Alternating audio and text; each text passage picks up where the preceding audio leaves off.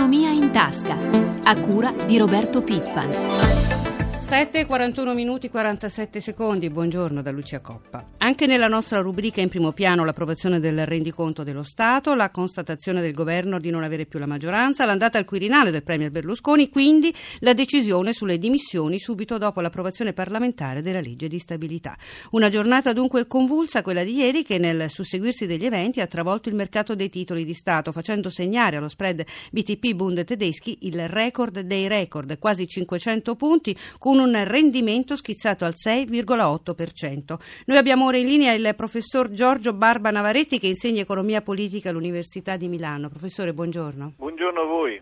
Allora, sui mercati internazionali l'esito del voto ha creato altra confusione. Che scenari si aprono ora?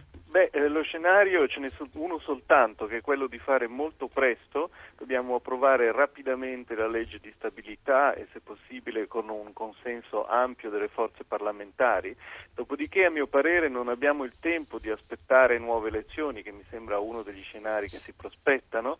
I, i mercati veramente premono, penso che sia molto meglio avere immediatamente un governo che sia in grado di prendere delle decisioni rapide, immediate e profonde. Senta professore, torniamo all'oggi. Proprio oggi arriva in Italia la missione dell'Unione Europea che affiancata dalla BCE dovrà verificare l'attuazione delle misure di riforma economica promesse dall'Italia e poi la prossima settimana verrà la delegazione del Fondo Monetario. Intanto sentiamo sulla modalità di queste visite la scheda che ha preparato Marco Sabene. A Roma il capo della missione dell'Unione Europea sarà il vice direttore generale dei servizi affari economici, il belga Serva de Rose. I tecnici di Bruxelles e Francoforte si intratterranno per diversi giorni a Roma e avranno incontri innanzitutto con il Tesoro e le altre istituzioni coinvolte nell'attuazione delle misure di consolidamento del bilancio e di riforma strutturale, a cominciare dal Ministero del Lavoro. Fonti comunitarie hanno precisato che la missione nella capitale italiana, preceduta nei giorni scorsi dall'invio di un questionario questionario con la richiesta di una serie di chiarimenti che Bruxelles attende per questa settimana non ha una scadenza prefissata ma dovrà presentare il proprio rapporto alla prossima riunione dell'Eurogruppo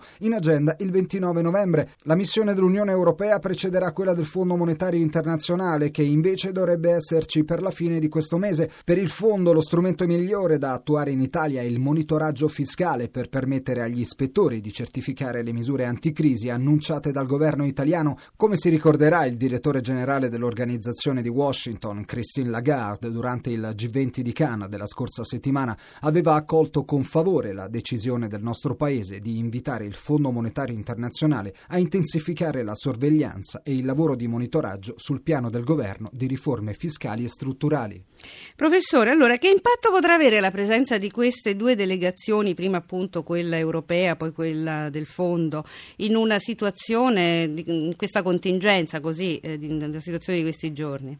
Guardi, qualunque misura che noi, dobbiamo prendere saranno misure che dovranno richiedere molto sforzo da parte delle forze politiche e soprattutto compromessi su delle posizioni che a volte sono distanti. Quindi la presenza di una specie di gendarme esterno in qualche modo potrebbe aiutare a trovare un compromesso e ricordarci che non possiamo perdere tempo e che dobbiamo muovere in fretta, oltre che naturalmente aiutarci ad identificare delle soluzioni tecniche su come procedere. Comunque il nostro paese continua ad essere fonte di apprensione in Europa. L'Italia ci preoccupa, la situazione è drammatica, occorre stabilità politica, ha detto ieri il commissario agli affari economici all'Iren al termine dell'Ecofin. E intanto si è appreso pure che, da, che Bruxelles, con un questionario inviato a Roma al ministro Tremonti, eh, chiede eh, informazioni precise e fa capire che per raggiungere il, bilancio, eh, il pareggio di bilancio nel 2013 servirà una manovra aggiuntiva. Ma secondo lei ci sarà un'ulteriore manovra? Beh, è possibile che sia necessario fare delle misure eh, aggiuntive, però nella lettera è molto chiaro che il problema non è soltanto un problema di saldi, ma anche un problema di composizione della manovra.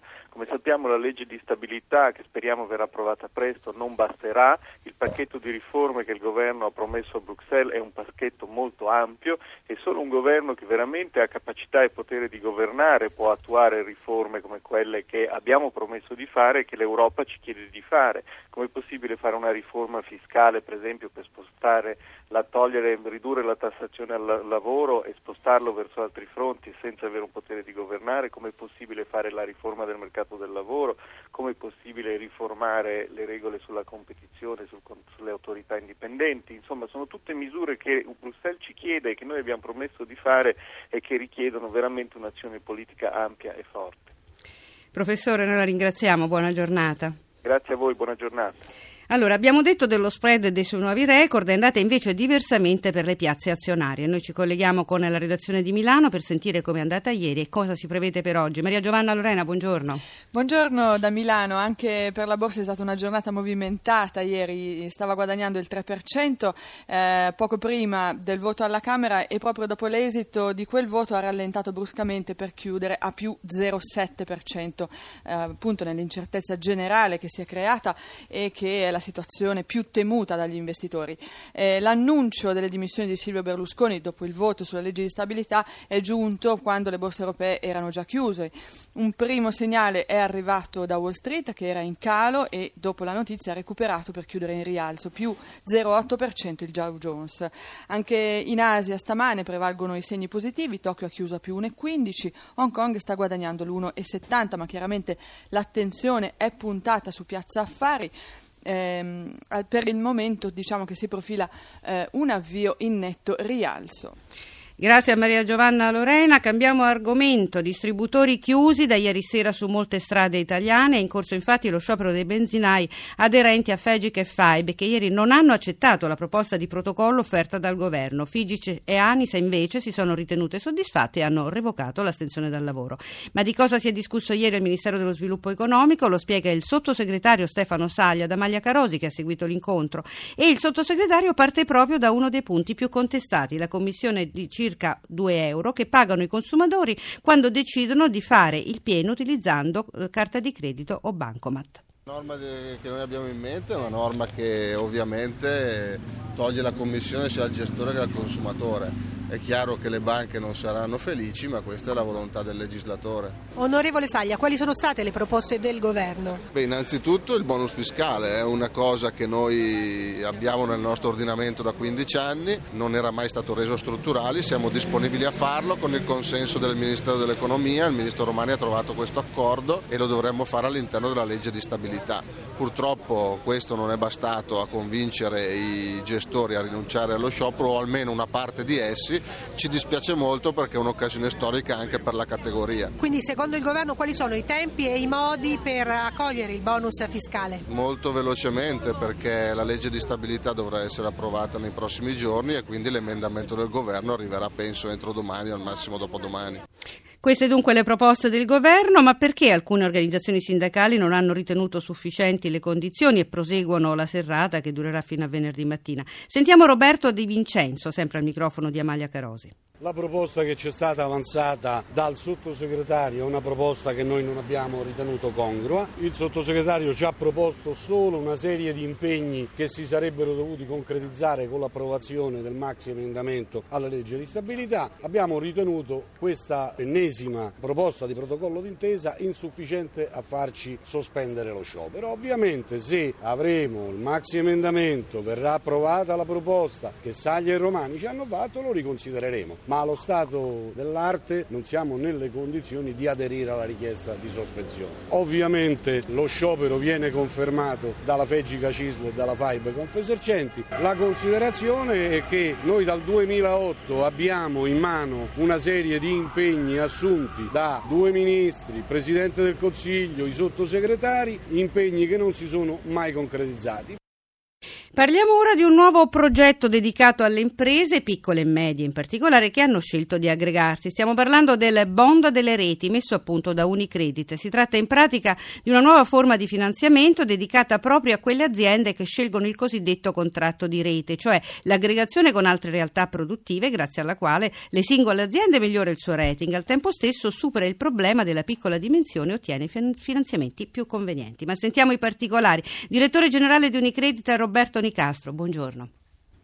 Buongiorno a lei, un piacere. Senta direttore, la vostra iniziativa arriva proprio mentre proprio in questi giorni ci sono dei dati dell'Osservatorio della Confcommercio che evidenzia come nel terzo trimestre di quest'anno i finanziamenti delle banche nei confronti delle imprese si siano eh, ridotti un, per un terzo delle imprese. La vostra quindi è un'iniziativa un po' controtendenza.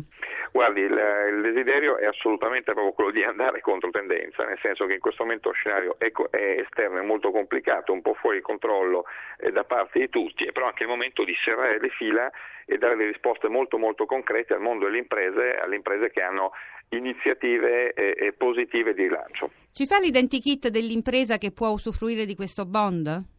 Beh, eh, questo bond eh, nasce con l'obiettivo di favorire il concetto della rete, ovvero il concetto delle imprese che vogliono mettersi insieme ad altre per realizzare iniziative o di innovazione o di internazionalizzazione proprio agganciate a questo concetto del contratto di rete.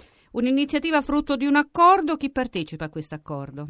Beh, in questo accordo eh, partecipa veramente tutto il mondo dell'impresa italiana perché abbiamo da una parte sia Confindustria sia eh, Rete Impresa Italia che come sappiamo eh, raggruppa ehm, il mondo del commercio, il mondo dell'artigianato e tutte le associazioni di categoria di questi mondi. Che tempi ci sono? Quando sarà operativo il bond? Guardi, contiamo di essere operativi veramente in poche settimane. Bene direttore, noi la ringraziamo. Molte grazie a lei, e buona giornata. A lei. Parliamo ora di un altro argomento. L'industria farmaceutica lancia l'allarme. Le ASL pagano con ritardi sempre crescenti le aziende del settore. Non solo, uno studio di Prometeia nell'analizzare tutte le criticità del comparto nel nostro paese punta l'indice proprio sui ritardati pagamenti del cliente pubblico e sugli effetti che questo comporta sui bilanci del settore. Abbiamo in linea Massimo Scacca Barozzi, presidente di Formindustria. Presidente, buongiorno.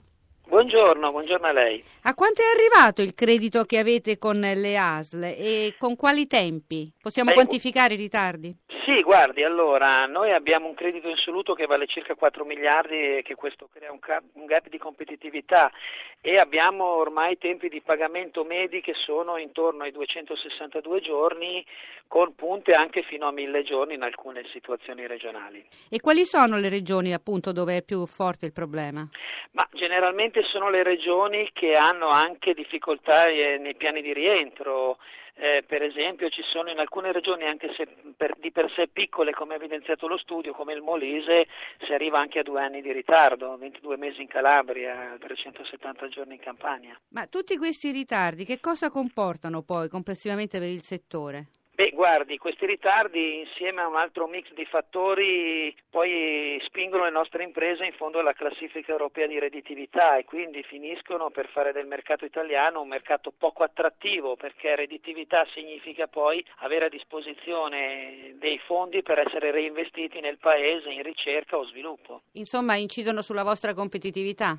Beh, incidono sulla competitività nostro pa- nostra nel, nel, nostro paese nei confronti di altri paesi, perché quando un'azienda diciamo, deve decidere se investire in Italia o all'estero, guarda il paese dove c'è più redditività, investe. Noi con questo studio dimostra- stiamo dimostrando che siamo in fondo alla classifica europea. Ma come funziona nel resto d'Europa? Beh, il resto d'Europa va molto meglio, nel senso che è interessante l'analisi che è emersa dallo studio perché se ci si confronta con altri paesi i potenziali investimenti industriali mancati in Italia valgono 5 miliardi rispetto alla Germania, 3 miliardi rispetto alla Gran Bretagna e anche eh, 800 milioni verso la Spagna che penso sia un po' inguaiata come noi. Insomma. Quindi questo è un po' un problema di, di redditività per noi. Presidente, io la ringrazio, buona giornata. Grazie, buona giornata anche a lei. La pagina economica si ferma qui, noi ringraziamo Maria Grazia Santo per l'assistenza al programma. Prima di tutto continua con Paolo Salerno e i suoi ospiti. Da Lucia Coppa a tutti voi l'augurio di una giornata serena. Appuntamento a domani.